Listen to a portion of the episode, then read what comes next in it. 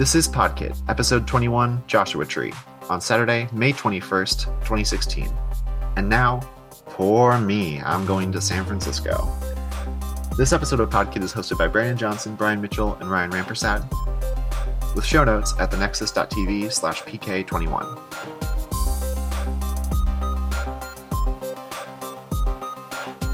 Hello. Hello. Hi, everybody. It's just been a little while. It has. Where have we been? Uh, quite a few places.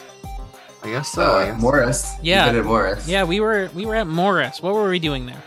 Uh, well, I think we were visiting Brian. Brian had his senior seminar presentation uh, to mark the completion of his undergraduate degree, if I recall correctly. I believe that is Yes. so. Yeah. That was it. And then I graduated uh, a week ago, actually, from today. So that's pretty cool. Yeah, I'm that's awesome. and What's funny And though hanging is if you um, actually want to listen to this episode, and you can do that, we recorded an episode live in, on site in Morris, which is really cool. Uh, you can also, uh, at that same very moment, stop listening because of dreadful audio quality. But what's funny is on that on that episode page, I put some pictures up, and it's kind of funny. The one picture with Brian in it, it's broken. is it broken again? What's broken for me, I don't know if it's broken for you, but uh, that's kind of sad. Oh, yeah. Oh, yeah. yes. Well, it, it was in the weird format that only Google has Right, a WebM. for. Yeah, a a web. WebP or On, only Google. I didn't even know that that existed as a picture format. Yogo, you only Google once. It's got to be some tool to convert it and re-upload. I don't even know what that URL even is. It's just a pile, uh, just a big pile of like it looks like Oh, base64. it probably had a bunch of session in- information in it. Yeah. I bet. Well, I'll fix it someday. But yeah, that that was a really cool episode. Uh, it was our first time ever recording outside the studio at a live event, so that was pretty cool. Yeah. Indeed. And so it since a since good then, surprise. Brian, you have uh, you have graduated Correct. and you you're free now. Yes. Until Till I find a job, but that hasn't completely started yet. Well, enjoy your freedom. But hopefully, by the time anyone hears this episode, I will have applied to at least one more place.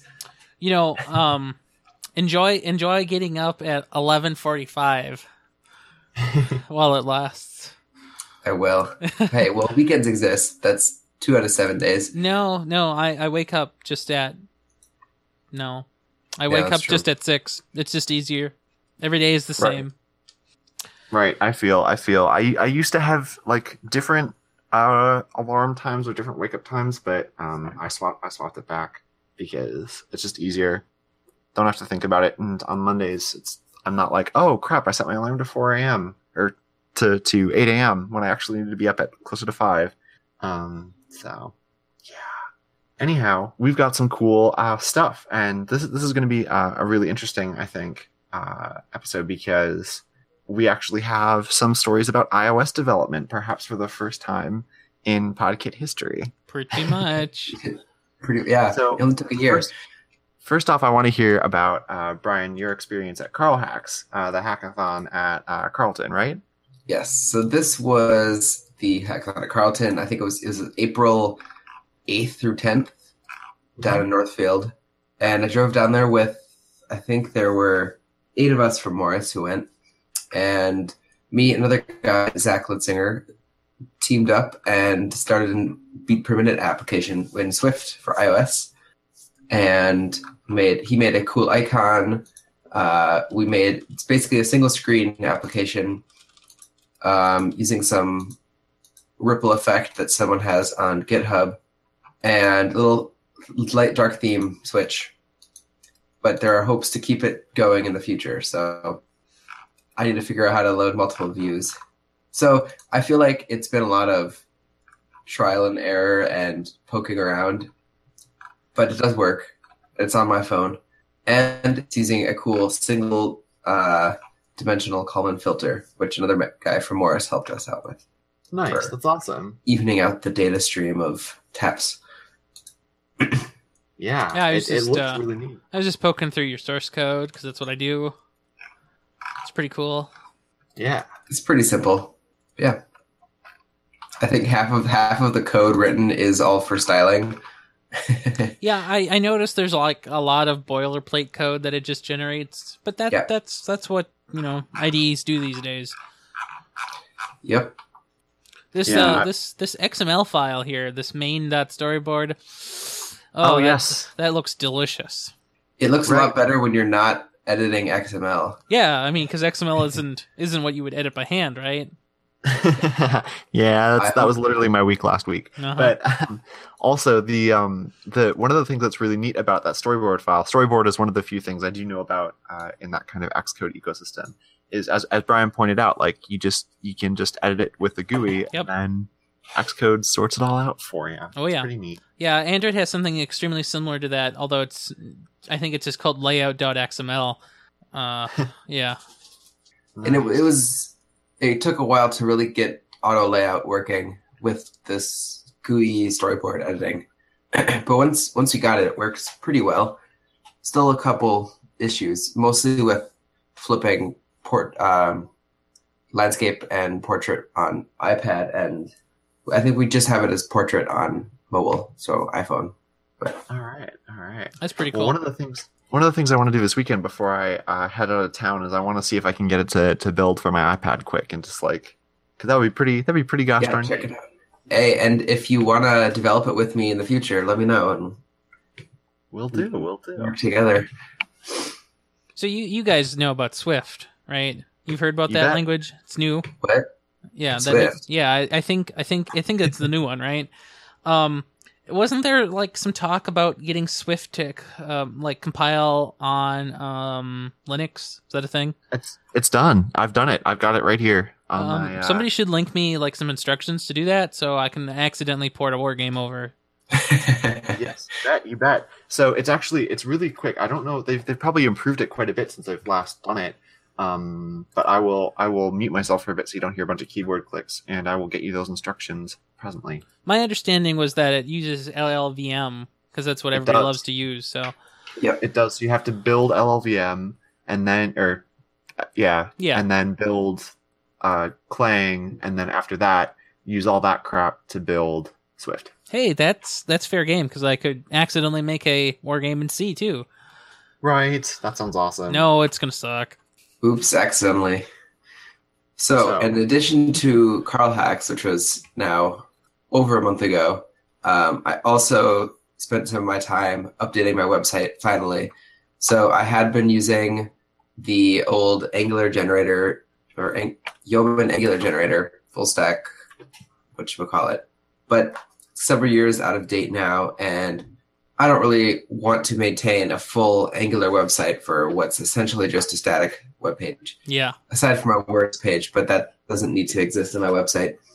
So I went back to Jekyll on GitHub Pages, and I quite like it. It's nice. It's quite easy to maintain, and good for blogging. Um, I will note that it.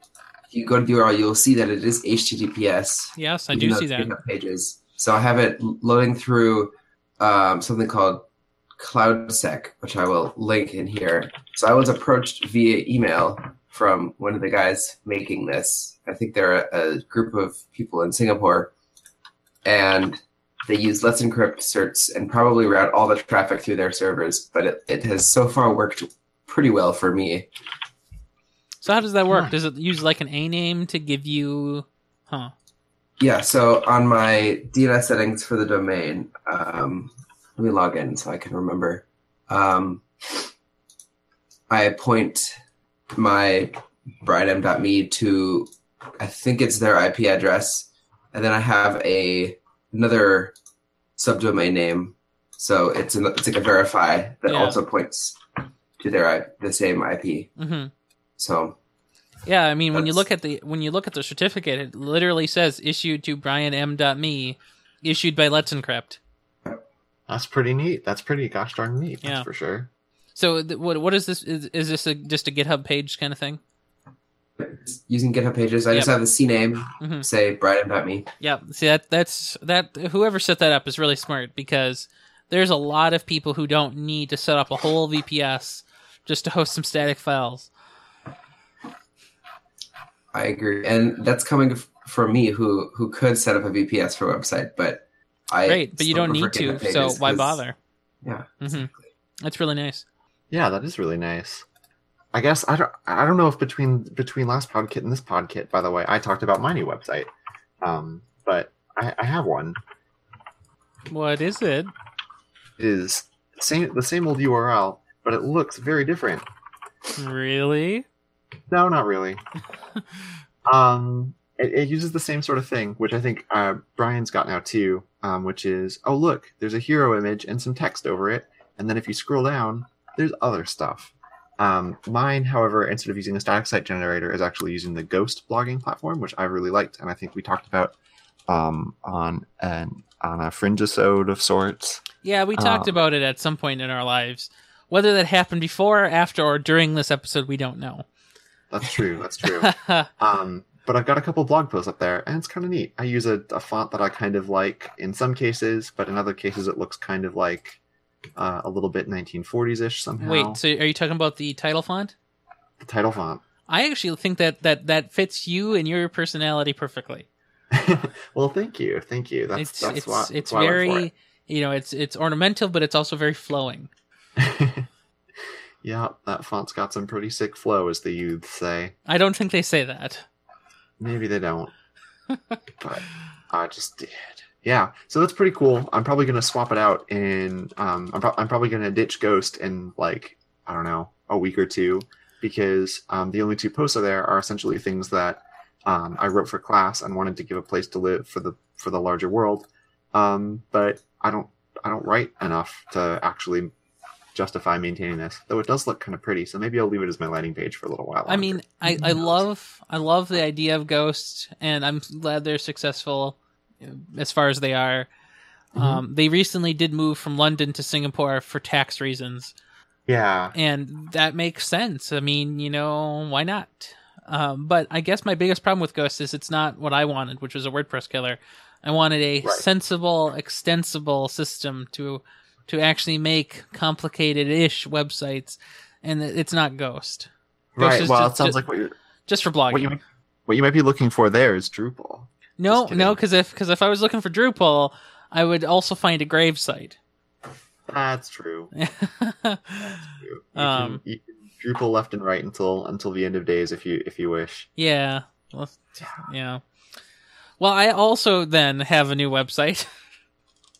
Oh yeah. yeah, I, I do, and um, you know, I think it has uh, some strange strangeness about it because when you go to it, there's only one link on it, and it brings you back to the same page, and it's kind of a joke because the website's name is contextual.link, and you can click on contextual.link, and you go back to the same place.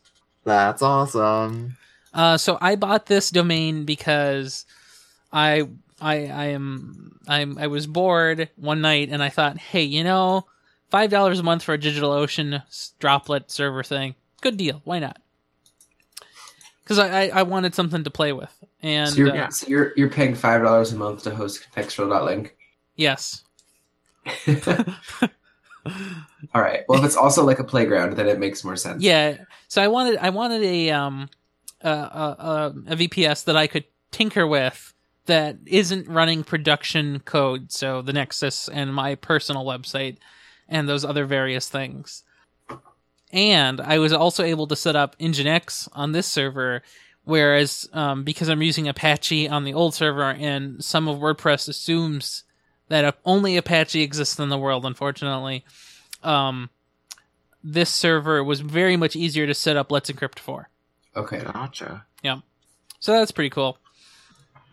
Yeah, indeed, indeed. I'm I'm really glad to hear that you picked up one of those uh, DigitalOcean droplets because those are like that's one of my favorite things um, that I've discovered so far. I know that people like Linode a lot, um, and I I can see why, but um, but DigitalOcean is really neat for me because of how like how how much a droplet is kind of almost viewed like a container and how Yes. quick and easy it is to set up. It really is. Um, yep. and that's and well and ironically or coincidentally perhaps one of my DigitalOcean uh, VPSs is actually a Docker host, um, which makes things really easy because if I just want to make a new Docker host, I can do that, uh, use it for 20 minutes and test some stuff out, and then delete it, so I don't have to buy buy five dollars a month of it necessarily if I if I'm only using it to test out one little thing. So Yeah, I, I, I really. I'm hoping to yeah, you go. to probably DigitalOcean because Do I it. think the five dollar a month one would be Enough. enough It is. to run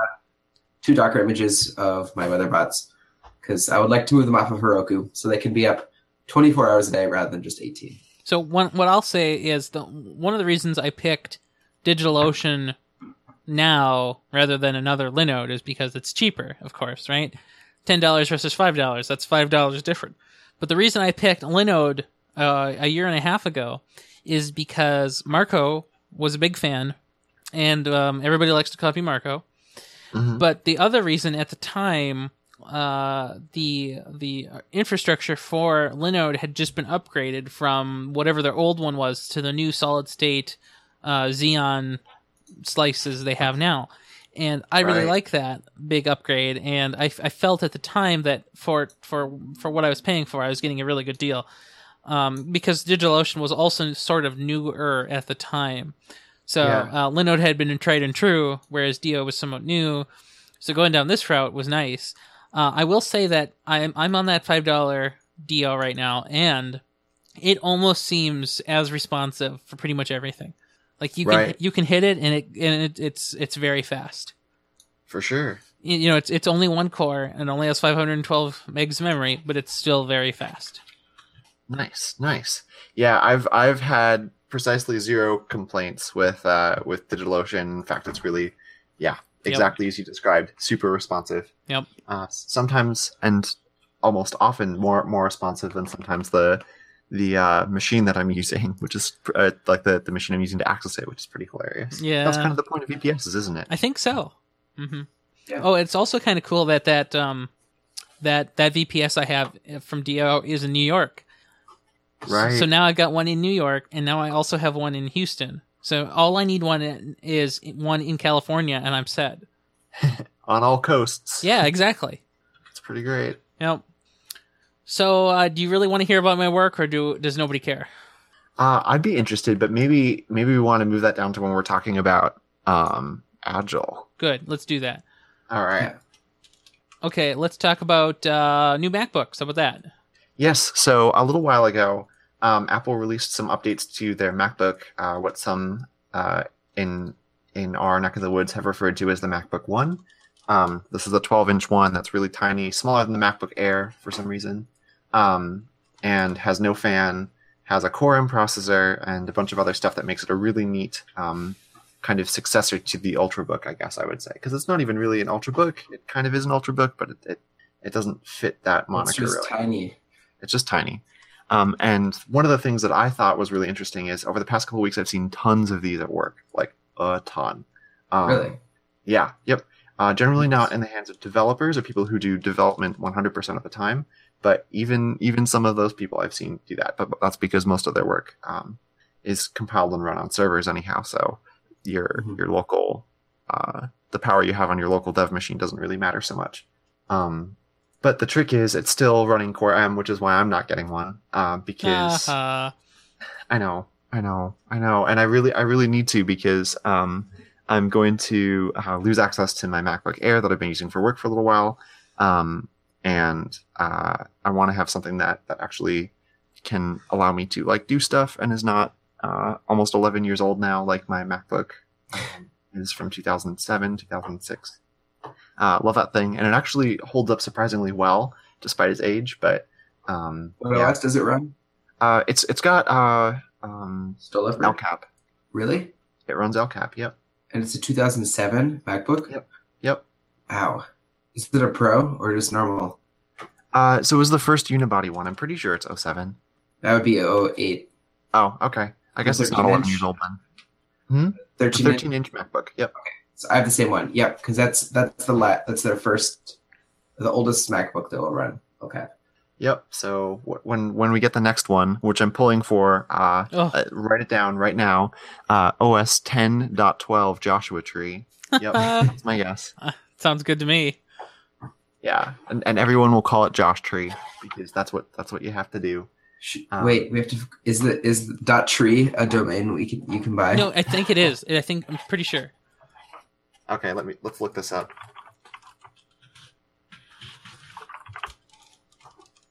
It, Hover doesn't offer it. Namecheap is loading on it. Um, Okay, maybe I lied. Gandi is probably still uh, uh, being DDoSed, so who knows? Okay, well maybe it was just a concept. That'd be pretty awesome if it did exist. I don't think though. dot tree is a Okay. is a actually, but I can get college or Josh dot college for eight eighty eight. Like that's relevant for us. So, so um, you Uh-huh. mentioned that this uh, MacBook has Core M again, and Yep. Why, why, why is Core M just so awful?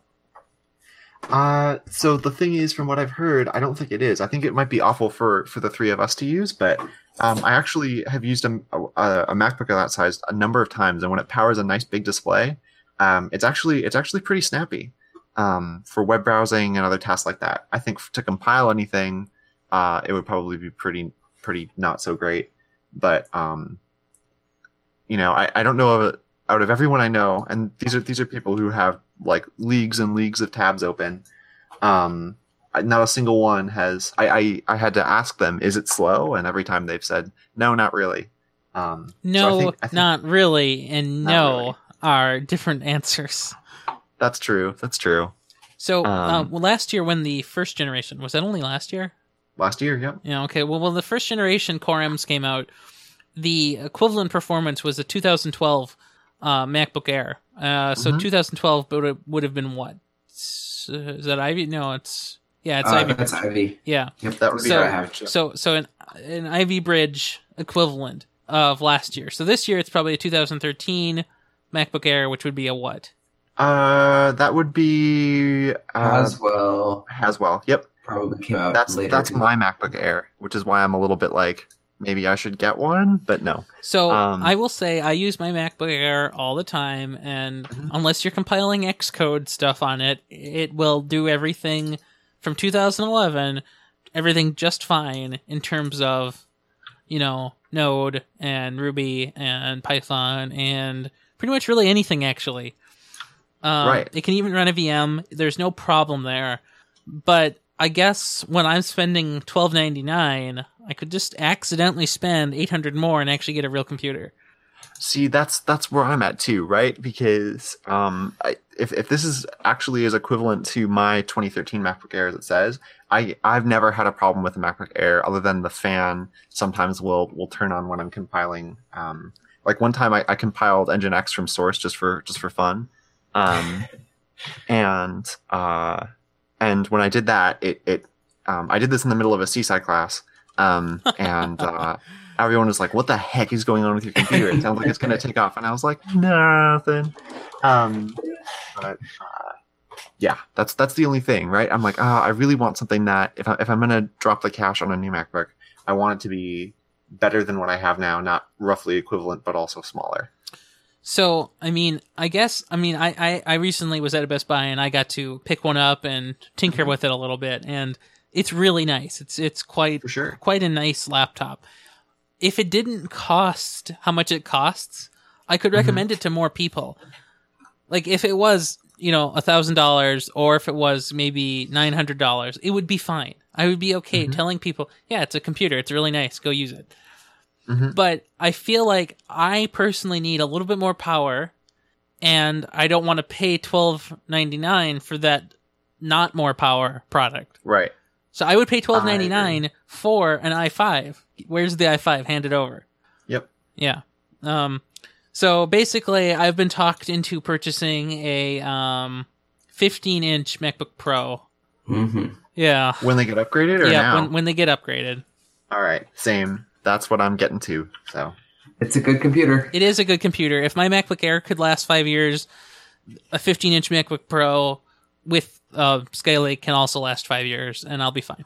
yep. My yep. four-year-old Ivy Bridge 15-inch MacBook Pro is still going very strong. I am amazed how well it's holding up because you know I had my my is the high-end 13-inch MacBook unibody from Yep. 2008, same. and that by three years was enough to make me pull my hair out, and so that that lasted me four before I replaced it with my You know, MacBook it's Pro. you know a combination of having a good processor plenty of memory and a solid state drive really makes a big Yes. difference.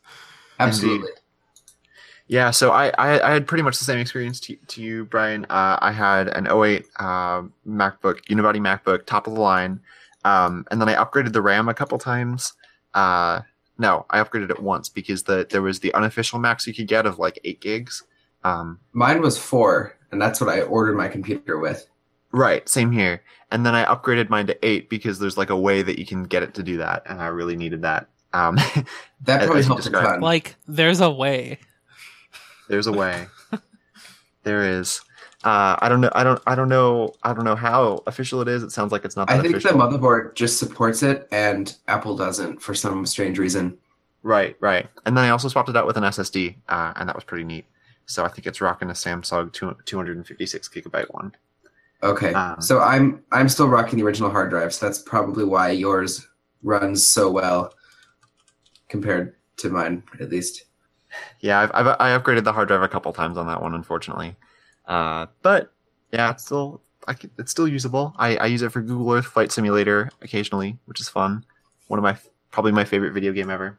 But yes, when the new MacBook Pro comes out, I'm going to be all over that. Okay, Real quick. so I, I've got some questions about that new MacBook Pro since we're here, and you know, might as well. Right. Um, uh, there were rumors earlier this season that the new MacBook Pros would be redesigned physically, also. So Yes. is that still happening? My guess is yes. Okay. Um, I think that's probably why they haven't uh, unveiled them yet. Is my guess, hmm uh, and why they're going to wait till WWDC for it. Yep. Okay, so the other rumor was that they, they would be price dropped a bit. Do we still think that's happening? I doubt that. Okay. I Is there a reason we anything, it's going to be. I, I'm guessing if anything, it's going to be minimum of 19.99.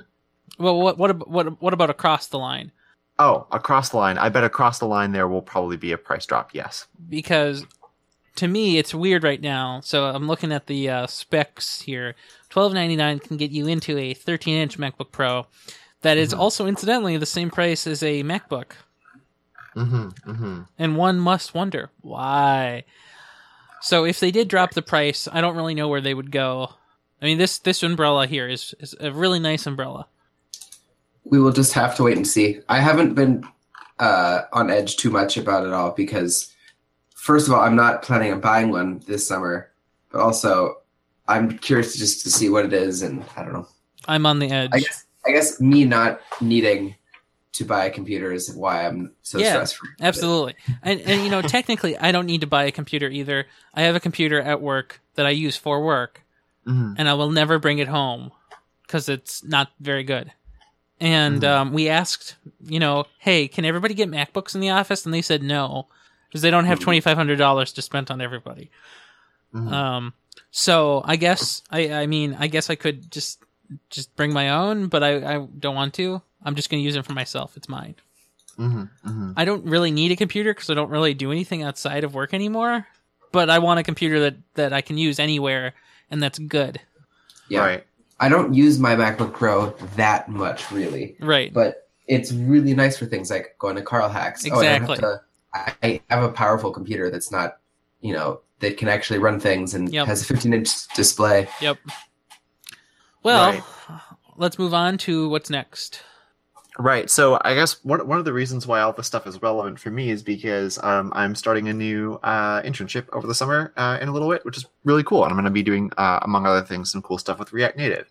As a result, I've been kind of brushing up on uh, React Native and um, trying to figure out it uh, figure it out a little bit more in depth. Now, over the past couple weeks, I've been working through the Getting Started tutorial. Um, it really only took a couple, maybe a couple hours, uh, plus some time to like try all their stuff out and see if I, what I could get working. Uh, and the Getting Started tutorial is pretty neat. It's actually essentially what uh, you, you get the framework for it when you initialize a React Native project using their command line interface. That's Uh, neat. the trick is, yeah, right, right. It's really cool. Um, and if you haven't run into React Native yet, essentially it's the same sort of uh, workflow in a lot of ways as building a React.js um, app. React.js being Facebook's front end framework of sorts that really only provides the view layer, but sometimes people can uh, incorporate other things with it, and it, it provides both the view and um, routing and some other fun stuff uh, to build a more complete application. Uh, but React Native is like a component that you can use to build iOS and Android apps out of it. which is really handy. Right, right, and it uses like Cordova um, to make that happen. Cordova being Apache, the Apache Foundation's uh, thing that used to be called PhoneGap, I think, that would allow you to use web technologies to build apps. It, it is like really slick stuff, and it works almost like magic. Um, Does it is it a web wrapper essentially, or does it not. use? it's not. It uses it uses native controls. I, I believe. I believe. Okay. But though you're right, because if it's using Cordova, I guess I guess I should do uh, do a little bit more digging into it. I believe it it does use um, native UI widgets of some sort. So they they have all these components, and you you define these components in like XML or in an XML-ish format. Um, So like there's a slider component, and the way I understand it is that it uses the native slider UI component on iOS and the equivalent one on Android um, to to make that happen. And I'm using component there when I probably mean like interface um, element, uh, but Okay. that's because React has got into my brain and everything's a component now.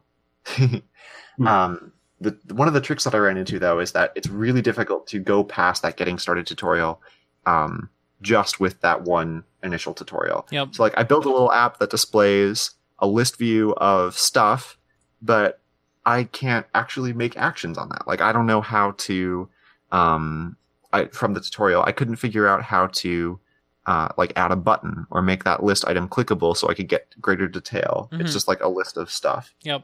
And that's that's all well and good.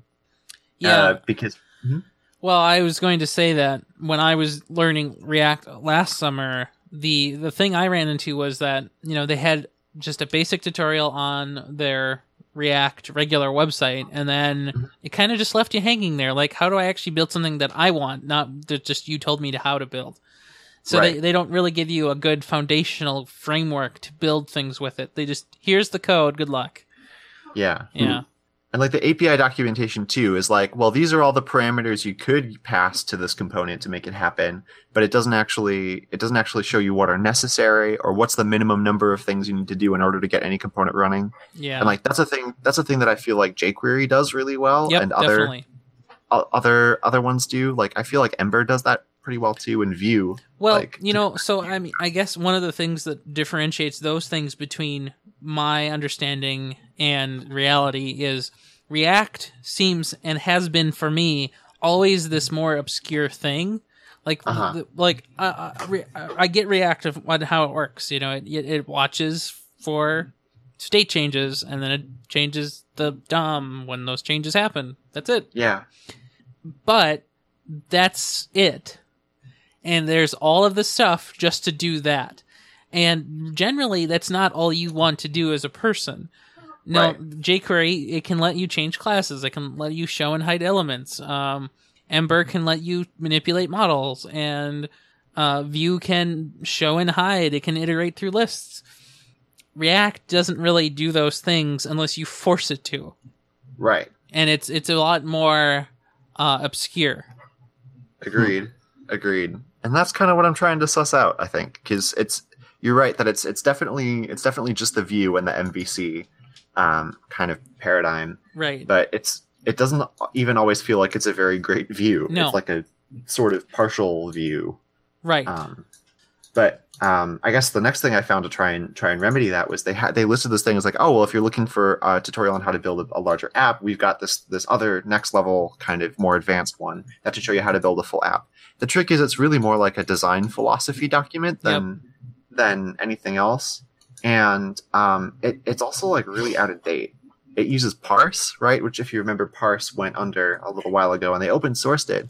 But Yeah. like that's just strange to me because I can't like as a new developer I'm like well why why would I want to why would I want to use this service that doesn't exist um and that's that's all well and good too and I, I guess another thing I noticed too is that there's a huge reliance on this whole like Facebook ecosystem of JavaScript tools um like Flow which allows you to like statically analyze your code for uh, like it, it's like a linter plus uh plus debugger of sorts uh, Nuclide, which is their layer on top of Atom, which is GitHub's text editor, uh, React and React Native, of course, which we just discussed, HHVM, uh, which is their um, their PHP. PHP yeah, environment, which is pretty neat. Uh, Jest, which is their testing framework. uh, and it's all like it's cool in, in the in the sense that they that they've given you all these tools that you can use to ostensibly build something sort of really neatly. But I also don't feel fully like any of these is actually well documented enough Yep. that I feel comfortable using any of them. And they So it's it's an entirely new like ecosystem of tools, and they just shove it all at you and say good luck, kind of a thing. It- it- that's that's that's what it feels like. And what's weird is that we know actual companies have actually developed actual products with this stuff. Yeah. right. So, how did they do that? What do they know that we don't know? And where are the docs? Where are the tutorials? Exactly. I, I Where is believe everyone? I believe TimeHop uses React Native, and I follow the guy who was in charge of implementing that.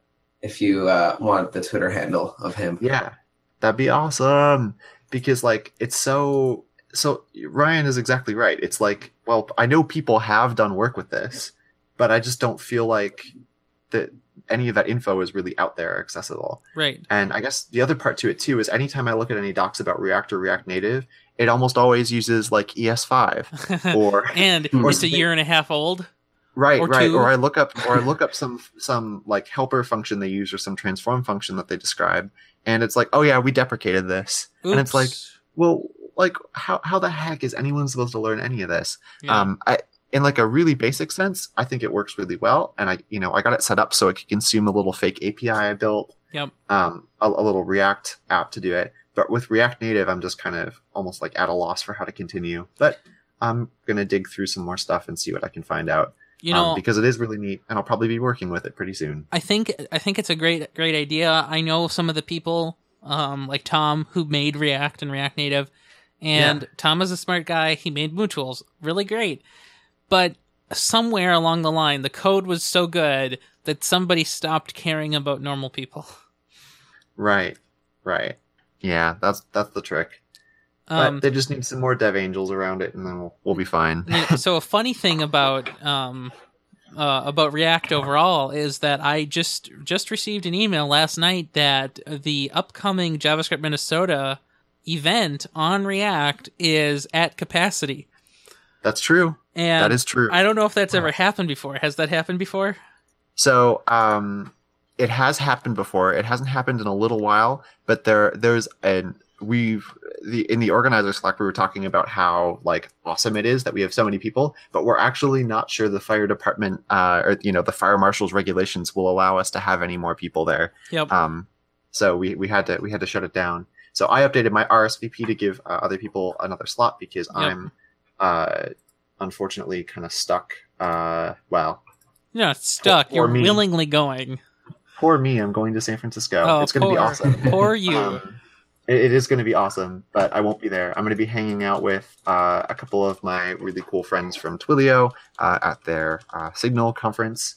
Um, I'm going to drink lots of coffee from fancy San Francisco coffee places um, and uh, run around Yosemite even. And uh, you can find all that on Twitter, which I will give you my Twitter, Twitter handle at the normal spot at the end of the show. Wonderful. Yeah. Yeah, I mean, I could talk a lot, a lot about React, and you know, it would be cool. So, uh, some of the people from work are going to that React meetup at JavaScript Minnesota. Yeah. Oh, awesome. So, it would be kind of cool afterwards to see what they say about what they learned there from that night, and you know, their own research and stuff about this. Yeah, that'd be awesome. That would be super awesome. Uh, I mean, Yeah, you can I'm- tell I'm- it. You can tell it's in demand. 160 people want to go.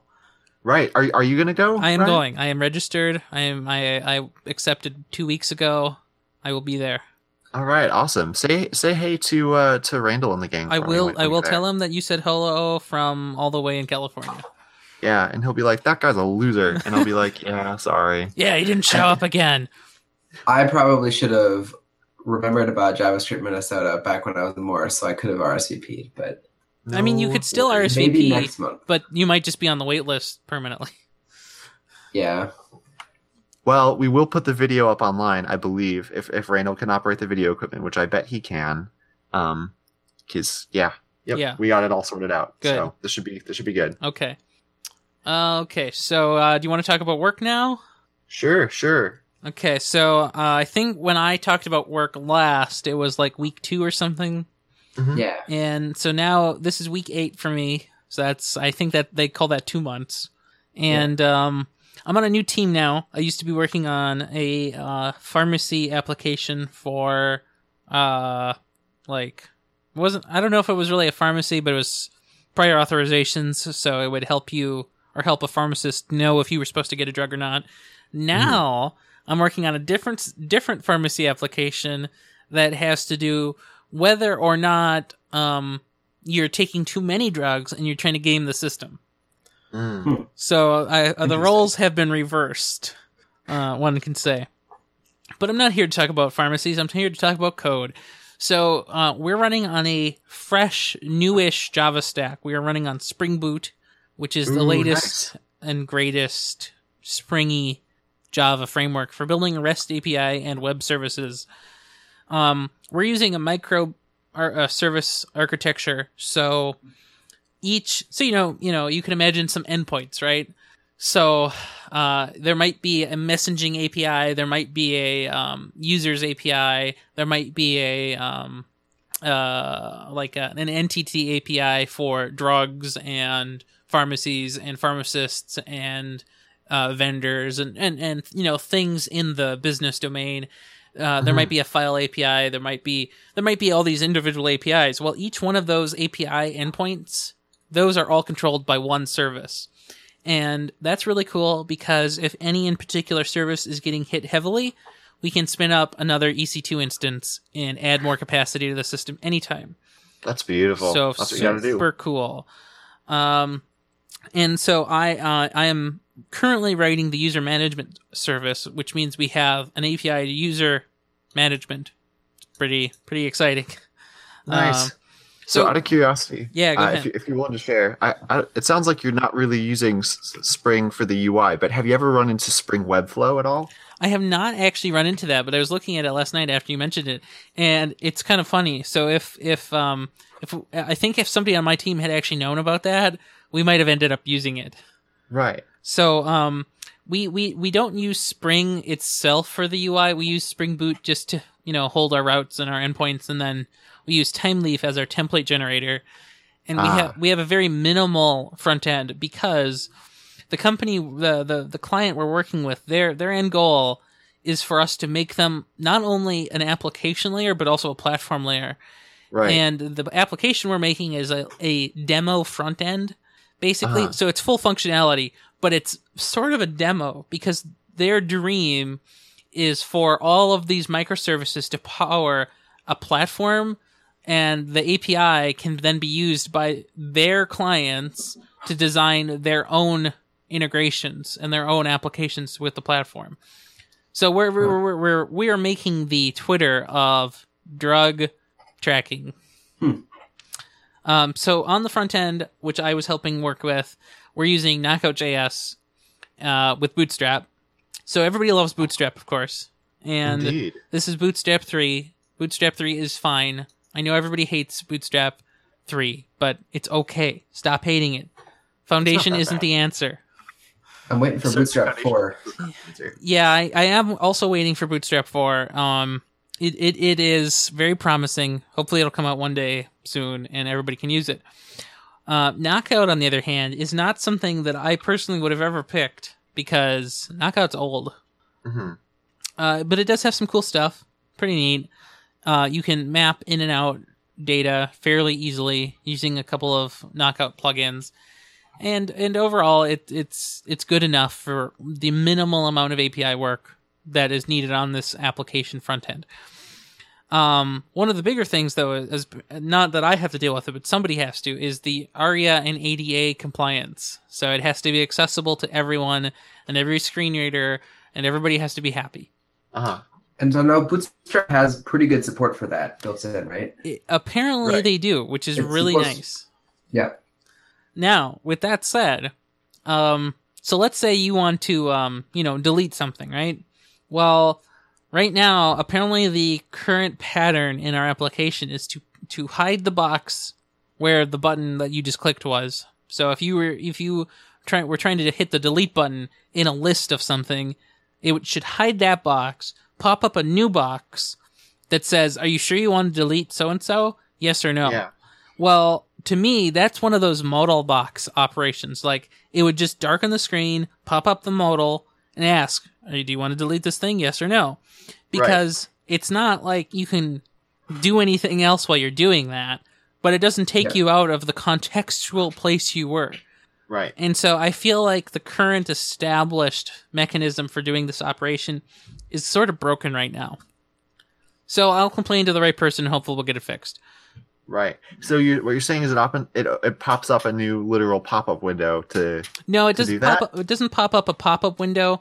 Um, but you know, like you know how like they have um, uh, you know how you can like make a, a box out of a div. You know, the the background's gray and the box part Yeah. is white. It's like a card. yeah Well, they hide the one that you originally were in. Ta they take away the list and they Yeah. show you yes or no just in the middle of the screen.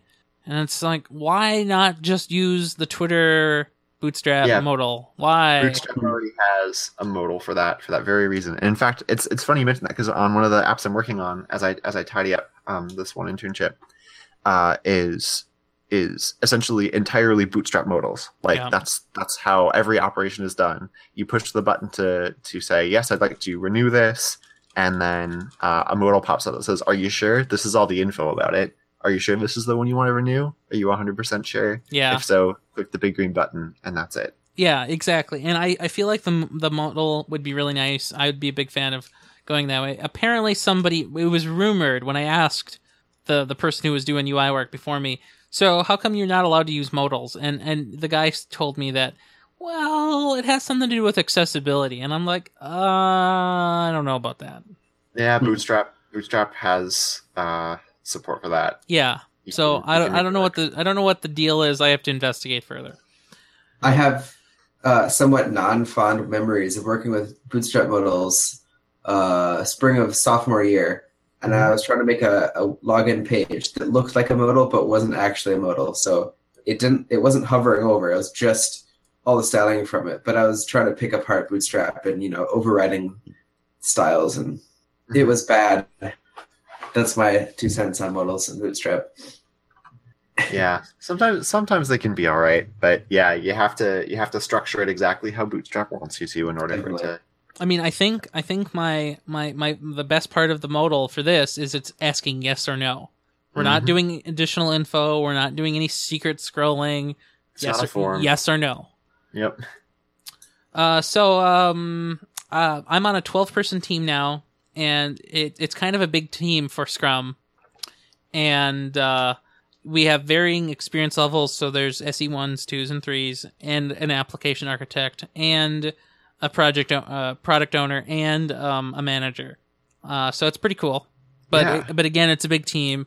Our daily stand up takes 15 and a half minutes. yeah Sta- stand-up discipline is a big issue in our group because Yep. there are usually it usually it turns into an, an information uh an information sharing thing really Yep. And then and then you know every other person has to make a pun and you know how it goes. oh yes well Yep. we all must make a pun that is that that's uh the first question in, in any agile stand-up what is your pun and what prevents you from making those puns Any roadblocks? any roadblocks yes exactly. so, you know, I, I I really like working on this and I, I like the team a lot. Uh now, am I learning a whole lot of stuff here? No, not really. Like I'm learning about the Java stack. I'm learning about, you know, the tools and the methods. But am I learning anything I haven't seen before? No, not really. I mean, I've I've used a database before. I've used models before. I've used REST services before. I've used a front end framework before. I've used Mhm. Bootstrap before. I've used Aria before. I've used AD, AD before. I've used. I've done all of this. So I'm okay with everything, and I, I've really had a lot of fun helping other people do the things that their groups need to help with. yeah Good. That's awesome. That's what that's that's the name of the game. Yeah. So we can uh we can investigate what I'm doing in September when this project is done. So All right. that'll be pretty cool. For sure. Yeah. Nice. Eight sprints cool. left. nice. Good luck. Yeah. Uh, I'm on- I'm on the last sprint in in my group. Woo! Um, and it's it's going to be it's going to be quite nice. We're gonna have an app that I've been working on for almost a year. Uh, is gonna is Mm. gonna get some new life, which is pretty neat. And um, a bunch of other cool stuff is going on that I will uh, that hopefully you all listeners will see this uh, in action sometime in the near six to eight months future. Um, and you guys will tell you more about it uh, when when we're not recording because it's kind of cool. Mm-hmm. Sounds good. Uh, but I think it's about that time uh, where we talk about who we followed on Twitter over the past two months or so. I think that is a good plan. Hooray! So I see some cool stuff here. You Want to tell me about it? yeah. So the first is if up down. What is this wonderful little uh, Twitter account? I don't know what is that Twitter account. Is does does that Twitter account really have only one tweet? Yeah, from 2010, Yeah. December 16th. You know, but I have to follow it. Hmm. So this is Indeed. this is Ryan's account that he doesn't use. And what's really funny is I didn't even know I had this account. I had no idea. I think we talked about it after last sh- podcast show. Yeah, I think And that's so. why I followed it. And I think the reason why was because we were enumerating all of our Twitter accounts that we had. Right? Yeah. well, I think I I think I typed in if up down just to see who owned it, and I found out it was me. they make cool shirts. Uh, me and Brennan just bought one the other day that was. Uh, let me link to it. It's, Yeah, it's is it the oh Matt- ATP has shirts as well. We should get shirts. What they have shirts now? Yeah, What? Link, link, link, link, link. they're cool. Um, I don't know if I. It's atp.fm slash shirt. Um, I didn't think that. Oh, it's kind of nice. I really like the M5 one.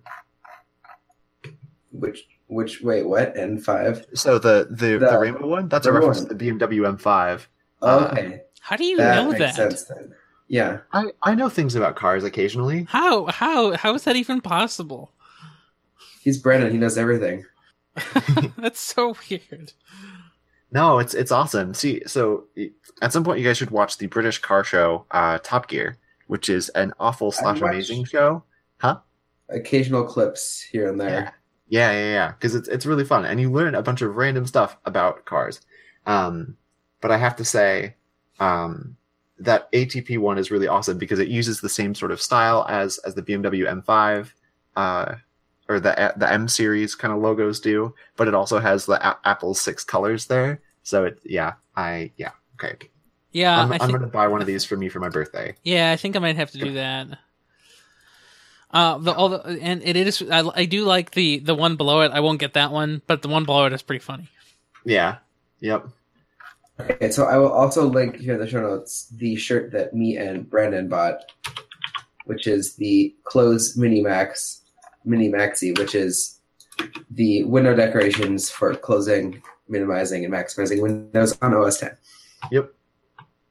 And finally, I follow Internet of which is a good feed for uh, Internet of Things devices that are just kind of crazy and thoughts on the modern state of technology. For sure. Yes, that's a really fun one. I'd I'd seen I think it was Swift on Security tweeting about it a lot, so I'm like, okay, I should I should probably follow it and, and join the other 103,000 people who do. Yep. I feel. So what's this, Ryan? I see you've added three Twitter accounts. Yeah, here. I I just I just um yeah I did. Uh, I also just noticed that uh, Brian actually did what I told him, and he um made you know got Tech four seven eight nine again, and he put the X over the the the the old avatar. Mhm. I did. Yeah, I, I did that I think right after the show. And then actually I think uh the Twitter account was suspended because it detected the the logo and stuff. Oh, So I had to verify that it was my account. I see. well, that's pretty cool.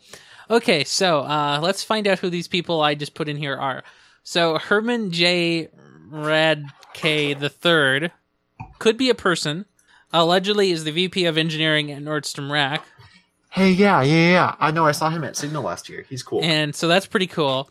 Uh, but I think the reason I followed him is because he likes to talk about Rust, and anybody Mhm. that likes to talk about Rust or speak at Rust or do anything involving Rust is a friend of mine. yeah. Do you follow Ian Whitney? Uh, I, I don't, but I could. Do it. I'll I'll add him too because he he's a, a good friend of mine and he's very interested in Rust. Rust is Uh, is good for everyone. He's like Rust, Ruby. He's everything. He is just 100% pure awesome. Uh, one of his posts about Rust, I think I shared in the Slack. Um, it got up on the Hacker News thing. Um, and I think it was on the uh, R R programming. It, it got pretty high up there too as well. So yeah, he's a cool he's a cool cat. One of my coworkers, um, friend of the show, Max Fierke, um, knows him probably better than I do, but generally he is just a cool person. Yeah, so that's pretty cool. So let's see, who else did I did I uh, add here? So I also added Scala Native. So Scala has a native version now. It's not com- totally feature complete yet, so you can't do everything you can do with regular Scala. But if you haven't heard, Scala is a language that runs on top of the JVM, and it can leverage any Java library, which is pretty fancy. Hmm. But one of the problems is, as mentioned, it runs on top of the JVM. Well, what if you wanted to use your favorite language, which is Scala, but but you know, like not with the JVM, you know, like on an actual computer without you know polluting it with Java? Well, you might be able to sometime in the future use Java uh, Scala native, which is just, which will be really quite cool. So it, it doesn't take any additional startup time; it just is native. Uh, so you can follow the Twitter and the GitHub, which is really quite fancy. Pretty pretty big Mhm. fan. And, Nice. and and then of course going along in my language ness here, I also decided to follow Elixirlang.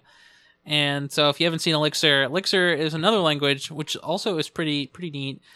And um, I can't really tell you too much about it because I don't really know it, but it, it it's just built on Erlang. yeah, it, you know, it's it's one of those new old languages again, and it, it looks really nice. Um, it ha- it has some cool um, functional programming aspects that are nice, but also it has a fairly nice and well defined process and threading model. Do I hear another war game? Yeah, yeah, you Mhm. hear you hear the the signs to come. That's awesome. That is awesome. Yep. Well, for for my uh, Twitter follow follows this uh, this month, uh, I've got three. The first one is Bodega Cats, which is exactly what it sounds like: cats hanging out in convenience stores and gas stations. Sometimes I actually have pictures of dogs too. It's really adorable. That is and you should follow amazing. Yeah, um, we share these around the office uh, an inordinate amount of times because, let's be honest, who doesn't want to see cats hanging out in a convenience store? Well, maybe not a convenience store they'd actually like to buy something from, but in the abstract, cats in convenience stores are pretty neat. Um, the next one is underscore soaps, who is a UI kit frameworks engineer at Apple, and therefore is immediately deserving of all the high fives and Twitter followers. Um, and then finally, uh, Chris Davies, C underscore Davies on Twitter, who is uh, a journalist at, um, uh, I'm going to get it wrong because I didn't look at it immediately. SlashGear. Okay, cool. Um, and uh, is both bespectacled and British, so therefore he and I are immediately best friends um, because British people are cool. I love this tweet. Deeply disappointed the much rumored Google Harp wasn't announced at I/O. Is Google See, doomed without a string instrument? Oh, that was so fun. See, that's me. That's that's me right there. That was great.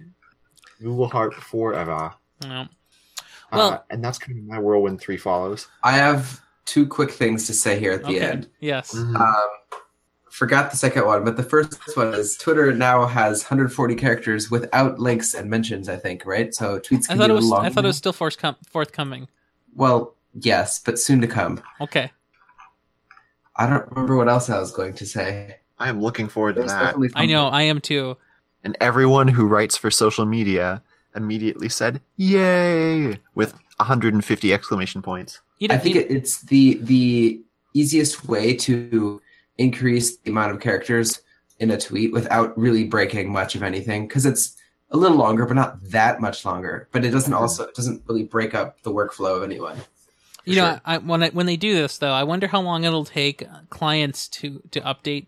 Because you know, there are some old clients that will never get updated, and for years they will continue to work somehow, but the their their counter will always be a little bit off. hmm It probably won't let you tweet unless it's to the old style. But I bet I'm sure Tweetbot will be updated as soon as it becomes a thing. Probably. hmm Twitterrific probably too. Yeah. Yeah. All the good ones. Well, it, it's always great to do a podkit with everyone here. Uh, Mhm. We'll have to do this again sometime. Sometime soon. Now that we're now that summer is happening, you two are all out in the real world. Uh, You're going too. I, yeah, I'll I'll be there eventually. Yeah. I'll catch up with you guys. Yeah, you don't six you, you don't you don't get to leave. No, not one bit, not one bit. But um, but yeah, it'll be cool. I think we'll be able to do this uh, on a more consistent schedule in the future, which will be pretty darn neat. I was looking back. Last summer we did it weekly. Mhm, mhm. Yeah, well, that's when we all had all sorts of free time. yes. Yeah. And as I'm only working for one employer instead of two to three to four, um, it, this this this might be easier too. So, Maybe. Yeah. Good. so Well- where can we find everyone on the internet this week? Well, you can find me just about everywhere, but especially on the Twitter at Randomar, and of course on my favorite website, contextual.link. You can find me just about everywhere, but especially on the Twitter at underscore Brian Mitchell underscore. And at my newly updated website, brianim.me, which will shortly have a new blog post about my time on Tech Group. Cool. All right, and you can find me this week uh, nowhere in particular, but uh, except for perhaps San Francisco. Uh, I will probably be posting social media updates on Twitter, where I'm Brandon underscore MN, or Instagram, where I am the exact same name. Uh, Instagram is probably where most coffee pictures end up. So if you're down for coffee pictures, that's the place to find them. What about just regular pictures? Regular pictures, um, maybe those will probably also be on Instagram, Aw. but uh, Twitter's probably the best bet. Yes. Otherwise, you can catch me on my blog, which, I, as I've mentioned previously, I basically don't write on, uh, at brandon.mn. If you want to see my old portfolio page, you can go to brndn.xyz and catch it all there because I didn't bother to update the DNS and probably never will. Um, so if, if you if you like that old version better, uh, you can do that too. That sounds very good. You bet. Well, it's been fun. It has. It has been. Uh, I guess we'll see you perhaps next week. Until Question? next time. Maybe. Have a good one. Yep.